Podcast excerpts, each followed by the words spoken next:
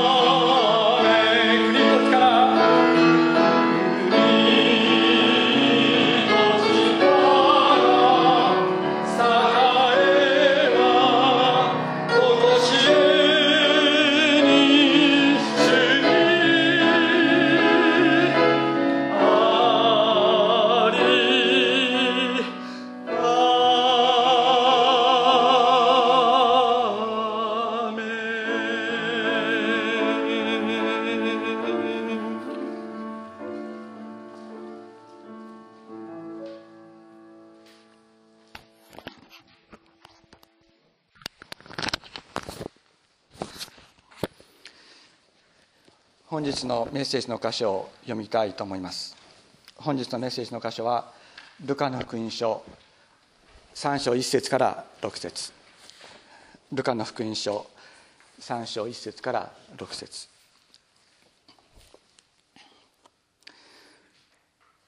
皇帝テビルテベリオの治世の第15年ポンテオ・ピラトがユダヤの総督ヘロデが外来の国主その兄弟ピリポがイツリアとテラコニテ地方の国主。ルサニアがアビレネの国主でありアンナスとカエパが大祭司であった頃神の言葉が荒野でザカリアの子ヨハネに下った。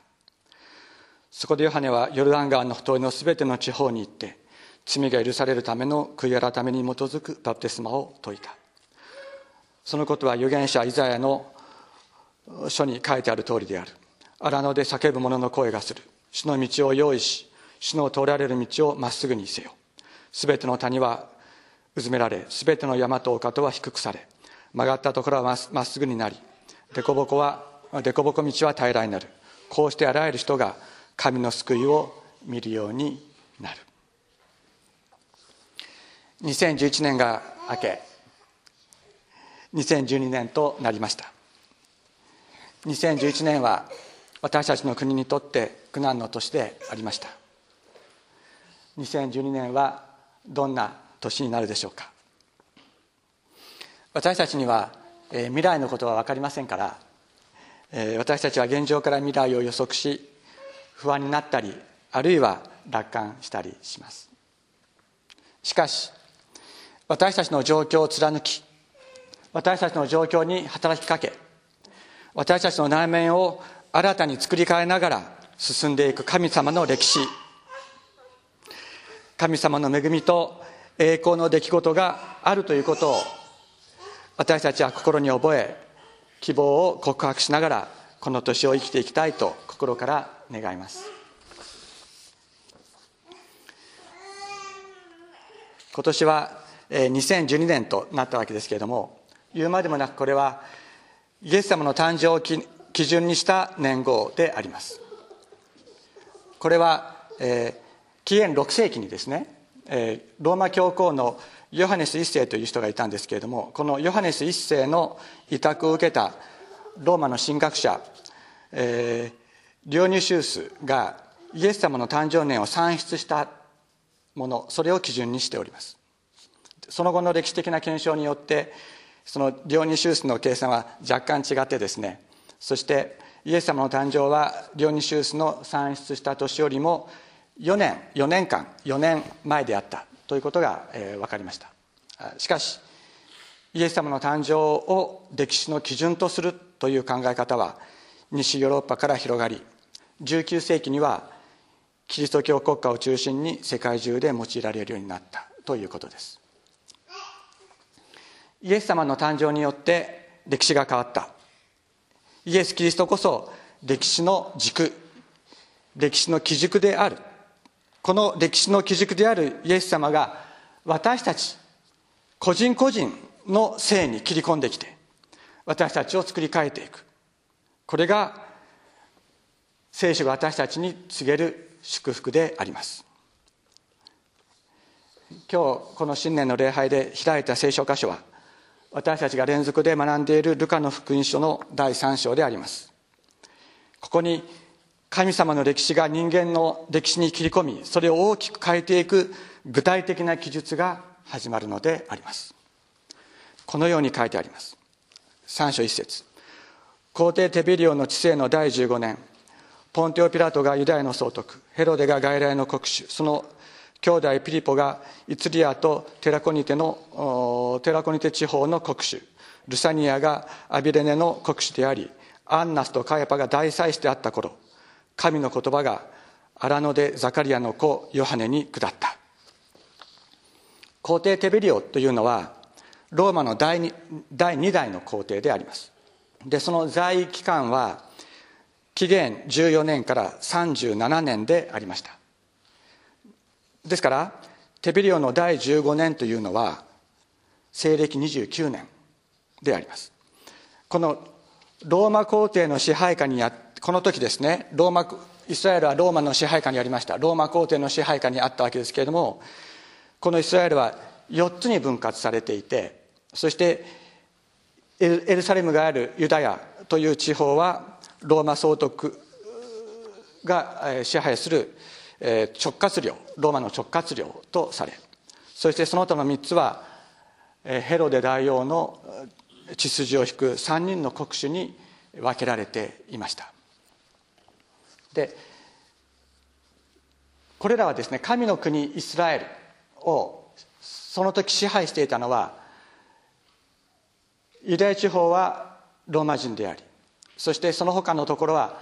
国主とありますけれどもこれらの人々はユダヤ人ではありません。ユダヤ人ではなくて、えー、ローマによる傀儡の政権であってローマユダヤ人でない人たちが国主としてこう立てられていたということなんです。で一方イスラエルの宗教的な状況はどうであったかというとアンナスとカヤパが大祭司であったとあります。ところがですね大祭司というのは基本的に終身の身分であって一人イスラエルには一人しかあると一人しかいないんです。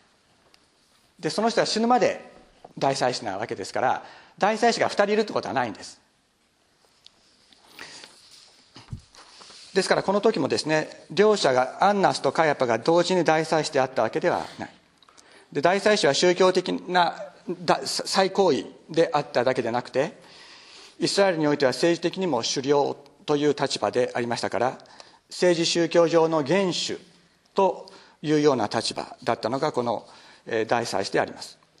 で実はアンナスはカヤパの一つ前の、えー、大祭司でしたけれどもローマ帝国によって退けられて廃位されてそしてその、えー、嫁婿のカヤパが大祭司となっていました。ところがあのお舅さんですよね。お舅さんですのでその実権はそのお舅さんが握っていた。実権はアンナスが握っていたと言われています。そのためルカはですねアンナスとカヤパが大祭司であったという表現をこ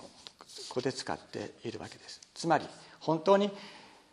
神様の権威によって人々が支配されるということが行われていなかったということがここにあるわけであります。このように人間が支配し牛耳っている世界に神様の歴史が切り込んできました。それが今日の箇所であります。何と書かれているか。神の言葉が荒野でザカリアの子ヨハネに下ったと書いてあります。ザカリアの子ヨハネというのはイエス様の活動の選挙活動の道備えをするために生まれたものであります。旧約時代の最後を飾る大預言者であるんですけれどもこのヨハネに神の言葉が下ったと書いてある。この下ったと訳されているギリシャ語はですねギノマイという言葉であるわけですけれどもこれは新約聖書で非常によく出てくる言葉です。何百回と出てくる。でどういうところで出てくるかというとこれは預言者誰々によって語られた言葉が成就したものだという表現がある。その成就というのがこの「義の舞」という言葉で書かれている。またイエス様がですね病気の人にあなたが信じるようにあなたがになるようにとおっしゃった。そのこの「なる」が同じ言葉で書かれているのです。つまりこの世の現実として具体的に実現するという時にこの言葉が使われています。出来事となると訳す人も中にはいます、えー、MACF という教会がありましてそこの、えー、牧師の関根和夫先生という先生がいますがその関根和夫先生が岩渕誠さんと一緒に作っている賛美の中に「神の御言葉私の中で出来事となり歴史が始まる」というのがあります。このところから取ってるんですね。このところから取ってるわけですけれども神の言葉が出来事となったというのがここで言われていることであります。神の言葉が荒野でザカリアの子ヨハネの上に出来事となった。神の言葉がこの地上の出来事。すなわちローマ皇帝が支配し総督と三人の国主が肉の力肉の欲望の力で統治するこの世出来事をひっくり返す。そういう神の歴史の出来事として具体的に現実的に動いたと聖書は言っているのであります。神の言葉が具体的に働き始めたということです。神の言葉が現実の出来事として私たちのこの生活の中に切り込んできた時何が起こるのか。4節にこのように書いてあります。荒野で呼ばわる者の声がする。主の道を用意し主の通られる道をまっすぐにせよ。すべての谷はうずめられすべての山とお方は低くされ曲がったところはまっすぐになり凸凹道は平らになる。こうしてあらゆる人が神の救いを見るようになるとあります。これはイザヤ書40章にある予言の言葉ですが神の言葉が切り込んできて出来事となる時あらゆる人が神の救いを見るようになるのであります。主の道を備えよ主の通られる道をまっすぐにせよとあります。洗礼者ヨハネはイエス様が来られる道を備える者として現れた預言者です。表された預言者です。来週ですねその内容を詳しく学んでいきますけれどもヨハネ自身は自分のことを何と自己紹介しているかというと私は荒野で呼ばわる者の声だと言ったんですね。彼は私は声だと言ったんです。私は荒野で呼ばわる者だと言ったんじゃなくて声だと言いました。道を作られる方はイエス様ご自身である。曲がりくねった道をまっすぐにするのはイエス様主イエス様ご自身である。これがヨハネの告白でありました。主が備えよまっすぐにせよとご命令になるときそれは主ご自身が実現なさる。ということを言っているのです。光あれと神はおっしゃった。すると光があった。と聖書は言っています。神様がこうあれこうせよと言われるときにその通りに実現する。それを実現なさるのは神様ご自身であります。主が通られるのを邪魔しているものが私たちの心の中にあります。そんな私たちに主が語ってくださる。主の道を備えよ。主の通られる道をまっすぐにせよと。主の言葉が私たちの心の中に語られそこにとどまっていく時私たちの心の中に主の通られる道が備えられていきます。主の通られる道がまっすぐになっていくのです。五節にこのように書かれています。すべての谷はうずめられすべての山と丘とは低くされ曲がったところはまっすぐになり凸凹道は平らになる。すべての道はすべての谷はうずめられと訳されていますけれどもこのうずめるという言葉はですねプレローという言葉なんです。プレローという言葉で満たすというのがその意味です。イエス様がヨハネの福音書に記されている最後の説教の中で私があなた方にこれらのことを話したのは私の言葉があなた方にとどまりあなた方の喜びが満ち溢れるためですとおっしゃいました。この満ち溢れるという言葉がこの同じプレローという言葉であります。ですから全ての谷は満たされるというのです。私たちの心の中にある深い深い谷。光の照らない深い谷。ここにイエス様の言葉が届きイエス様の言葉がとどまるときに喜びが満ち溢れるのです。イエス様の喜びイエス様の栄光イエス様の光が私たちの心の深い谷間に満ち溢れる。私たちは主の救いを見るのです。すべての谷と山と谷は低くされるとあります。これは高慢が打ち砕かれるということを意味しています。単に高慢な人間この世の支配者が打ち倒されるということだけを意味するのではありません。私たち一人一人の中にある高慢が打ち砕かれるのです。高慢という高い山がですね私たちの心の中にある高慢という高い山が主の光を遮っている。私私という思いそれを高慢と言います。しかし私たちは私私と思っているから苦しいのです。私という思いに縛られてしまう。主ご自身が私たちの中にある私という高慢を打ち砕いてくださるときに私たちの心の中に主の光が満ち溢れていきます。さらに曲がったところはまっすぐになり凸凹道は平らになるとあります。曲がったところというのは、えー、曲がりくねったというふうに訳した方が分かりやすいかもしれません。単にカーブしているという意味ではないんです。緩やかにカーブしているというんじゃなくてもう曲がりくねって迷路のようになっている。そういう道のことです。人生の道そのものが迷路のようになって私たちはどこに行けば出口があるのかわからない。出口がわからないだけでなくどうやってこの迷路の中に入り込んでしまったのかそれもわからない。そのような迷路の中で前に進むことも後ろに引き返すこともできない私たち。その迷路をですね人生の迷路をまっすぐにしてくださる方がいる。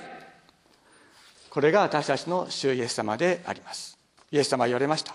私がその道であると。凸凹道というのは岩や石がゴロゴロした道のことです。人のつまずきとなるような岩や石。そのようなものが私たちの言葉や行為生活から取り去られるようになっていく。このようにしてですね全ての人が主の救いを見る。私たちは主の救いを見るのであります。神の言葉が出来事となる現実のこととなるということはこのようなことを言うのです。光の照らなかった深い心の谷間に主の光が満ち溢れ私たちの喜びが満ち溢れるようになります。高慢な心が取り除かれ主と共にまっすぐな道を歩める。つまずきのもととなっていたような心が清められていく。主が通られる道が私たち一人一人の心の中に整えられていくのです。イエス様に出会うイエス様の福音に生かされるというのはイエス様を通して語られた神の言葉が出来事として私たちの中に生き始めることを言うのです。先ほども少しお話ししましたが私たちキリストの平和協会は、えー、メルマガの元気の出る聖書の言葉を通して、えー、昨年の大震災で大きな被害を受けた岩手県の、えー、大船渡教会にあるあ大船渡にある大船渡教会との交わりを、えー、与えられました。牧師の村谷正人先生が千葉の方に出張で来られた時にお時間を取っていただきお会いしました。そして教会に集っておられる全ての方々の名前とお一人お一人がどのような状況にあるのかということをお伺いしました。そしてアドベントが始まった頃皆さんにもやっていただきましたけれども皆さんでですねそのお一人お一人の名前を書いてクリスマスカードを書いてそして、えー、おせんべいと一緒にですねあの私のあの本も一緒に入れてお送りしました。で本の方にはその村谷先生からお伺いしたお一人お一人の状況を、思い浮かべながらお一人お一人にひと一言ずつメッセージを書いてメッセージと祈りの言葉を書いてお送りしました。するとですね先日もうつい最近ですけれども、えー、大船渡教会の大野さんという以前から関わりのある方からクリスクリスマスカードと丁寧なお手紙をいただきました。そこには私の本を手にしてくださったお二人の方のことが書かれていました。その内容をご紹介したいと思います。お一人の方は、え、木川田直美さんという女性のお医者さんです。この方は大船渡教会を霊的にも経済的にも支える文字通りの柱であった方でした。震災直後怪我をなさった方や病気になった方あるいは被災された方の救援と治療のためにもう獅子奮迅の働きをなさった。しかし4月に入って稼働のためにくも膜下出血で倒れて植物状態となってそして今は盛岡の病院に入院していらっしゃいます。ですから木柄先生にカードを書いたりメッセージを書いても直接は読んでいただけないということは分かっていました。しかし私は皆さんにこの方宛てのカードを書いてくださるようにということもお願いしそして私も本の方にメッセージと祈りの言葉を書き込んでお送りしました。するとですねこの方の娘さんが植物状態になったお母さんの枕元でこの本を声に出して読んで差し上げてくださっている。ということです。するとお母さんの表情が和やかになると。そしてこの娘さんはクリスチャンではないけれどもそうやって読み聞かせをしているうちに自分自身もこの聖書の言葉に心が惹かれるようになってきた。というのです。神様の言葉がこの方の中で出来事として芽吹き始めているのであります。もう一人佐藤博美さんという方がいらっしゃいます。この方は震災前にイエス様を求めて教会に通い始められていた方でした。まだ洗礼を受けておられません。この方の妹さんご一家ご一家は陸前高田に住んでおられましたけれどもその娘さんご夫妻はあの津波でお亡くなりになり残された2人のお子さんの1人をこの佐藤さんがそしてもう1人を別の親戚の方が引き取るという形になったそうです。で震災後この佐藤さんは本当に心が闇で覆われるような思いの中にこう閉じ込められた。そしてお手紙をくださった大野さんからもなんとこの佐藤さんに声をかけたらいいかわからない祈っていてほしいと言われていました。クリスマスのプレゼントをこの方にもお送りしましたが次のような連絡が大野さんにあったそうです。まさか岩本自ら祈りに覚えてくだくれているとは思いもよらなかったのでとても嬉しかったと。そして今少しずつ前を向いて歩いていけるようになり希望も持てるようになりました。自分にとって必要な聖書の言葉が礼拝や聖書や岩本の本などから与えられていること与えられることがしばしばありたびたびあり神様の働きかけを感じることが多くあります。そして今心が不思議な喜びにあふれています。とのことでした。まさにですね。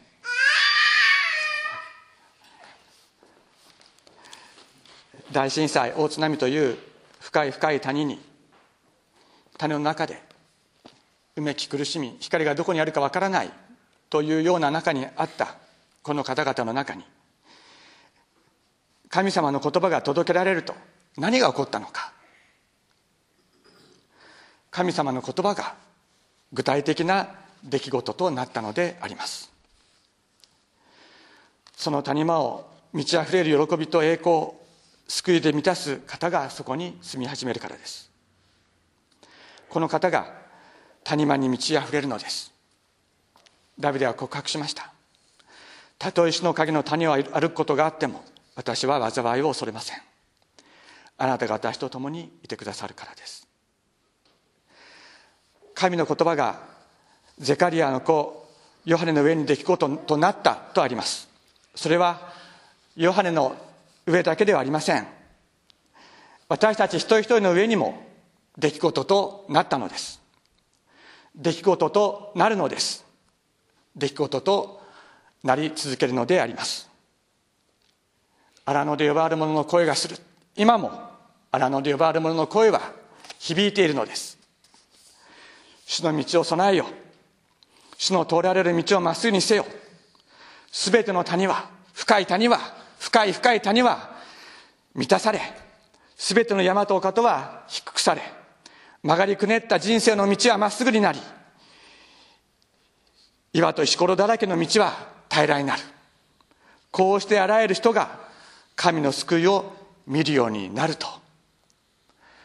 神の言葉が私たちの中で具体的な出来事となり私たちが具体的に神様の救いをこの人生の中に経験していくのであります。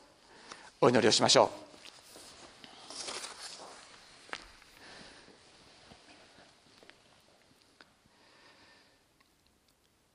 天のお父様尊い皆を心から褒めたたえます。主よあなたが声をかけてくださるときにあなたが言葉を私たちに与えてくださるときにそれはただ単に過ぎ去っていく言葉ではなく私たちの中に出来事となる命の言葉でありました。私たちはそのようにあなたの言葉を聞きこの中にあなたの出来事が起こっていくことを経験し今このように救われていることを感謝いたします。まだあなたの言葉を聞かない聞いていない多くの方々がいらっしゃいます。主をどうぞ一人一人にあなたの言葉をかけてください。あなたの言葉は必ずお一人お一人の中で出来事となりその人の中に新しい命を与え光を照らし暗い谷間のような心の中にあなたの光を満たしてくださいます。主をどうぞお一人お一人の中にあなたの光を照らしあなたの言葉をかけ具体的な救いの技を行ってくださいますようにお願いいたします。今日このこの年の初めあなたが私たちに与えようとしておられる恵みの一つ一つを心に期待しながらあなたに目を向けております。主をどうぞあなたの御心を本当に知るものとなることができますようにそれを求めるものとなりますように私たちはあなたの御心によって満たしてください。心から感謝して尊いイエス様のお名前によってお祈りいたします。アメン。